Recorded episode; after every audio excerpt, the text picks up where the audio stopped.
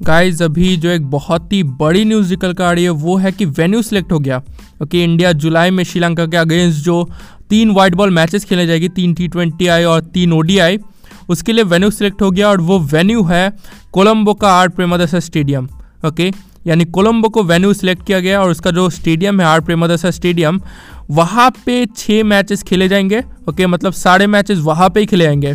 तो हम लोग उम्मीद कर सकते कि टक्कर का मैच होगा क्योंकि स्टेडियम पहले से ही सिलेक्टेड है वहाँ पे मैचेस होंगे तो ग्राउंड कंडीशंस का पहले से पता होगा तो आ, मतलब दोनों ही टीम अपने एडवांटेज में होगी ओके तो उम्मीद यही कर सकते कि काफ़ी टक्कर वाला मैच होगा लेकिन देखना पड़ेगा कि कैसी सीरीज़ जाती है ओके एकदम नई टीम होने वाली है और यंगस्टर से भरी हुई तो देखना पड़ेगा कैसी सीरीज़ जाती है ओके और अगर मैं बात करूँ कैप्टन किसे बनना चाहिए देखिए कैप्टन अभी बात चल रही थी कि श्रेयस अयर का जो इंजरी अपडेट है, वो उतनी अच्छी है नहीं ओके मतलब हो सकता है कि वो सीरीज़ में भी ना खेले।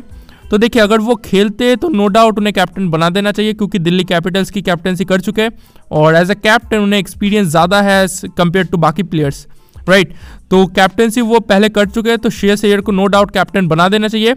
लेकिन अगर श्रेयस अयर कैप्टन नहीं बनते मतलब सीरीज़ से ही बाहर रहते हैं ओके तो तीन जो दावेदार मतलब आ, सामने आ रहे हैं वो है शिखर धवन और हार्दिक पांड्या और भुवनेश्वर कुमार।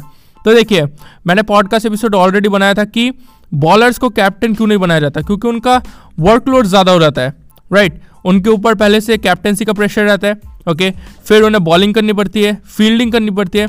तो इसी कारण से ज़्यादा आप बॉलर्स को कैप्टन देखेंगे नहीं।